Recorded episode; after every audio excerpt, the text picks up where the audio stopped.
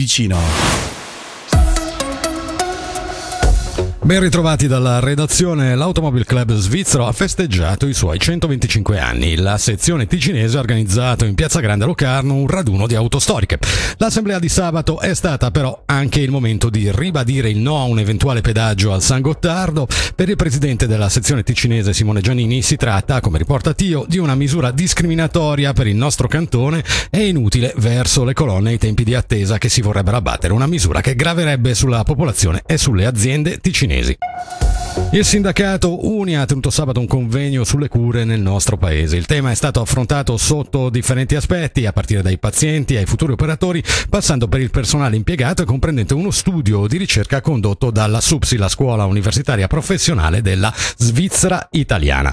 Il bilancio, per usare un eufemismo, non è dei più positivi. Sull'urgenza della situazione si è espressa ai nostri microfoni Enrico Borrelli, corresponsabile del ramo delle cure di Unia. L'infermiera diceva, ecco, se eh, due o tre anni fa ci trovavamo a 10 minuti a mezzanotte, oggi siamo alla 1 meno un quarto. Da qui la volontà eh, espressa da molte persone presenti ieri di scendere sul terreno della mobilitazione. Dobbiamo eh, favorire dei momenti di incontro, dei momenti di discussione tra persone, ma dei momenti di vera e propria mobilitazione per evidenziare all'autorità politica chiamata evidentemente a prendere tutta una serie di decisioni che bisogna agire urgentemente e che la situazione non è più eh, sostenibile.